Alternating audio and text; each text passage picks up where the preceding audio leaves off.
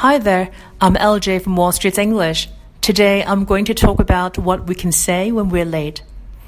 Being late is considered rude and impolite in English-speaking countries. When we know that we'll be late, we should tell the person or people waiting for us that we're going to be late.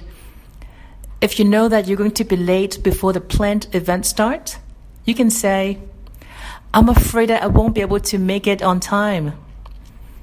I'm sorry, but I'm running late.We can make the phrase I'm sorry stronger and more sincere by adding so or really. I'm really sorry. I'm so sorry. After apologizing, we should explain why we're late. For example, I'm sorry, but I won't be able to make it on time. Something has come up. Here are some possible reasons for being late. I'm stuck in traffic.I have a family emergency. My bus is delayed. The meeting is running over time.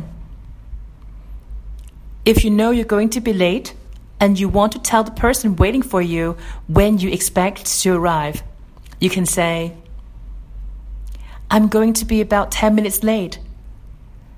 I'm on my way. I'll be there in thirty minutes. When you arrive, you can say, Thank you for waiting.I'm sorry to keep you waiting. However, if you have apologized that you're going to be late, please do not show up with a warm cup of coffee in your hand. That's very rude. And you might have encountered this situation.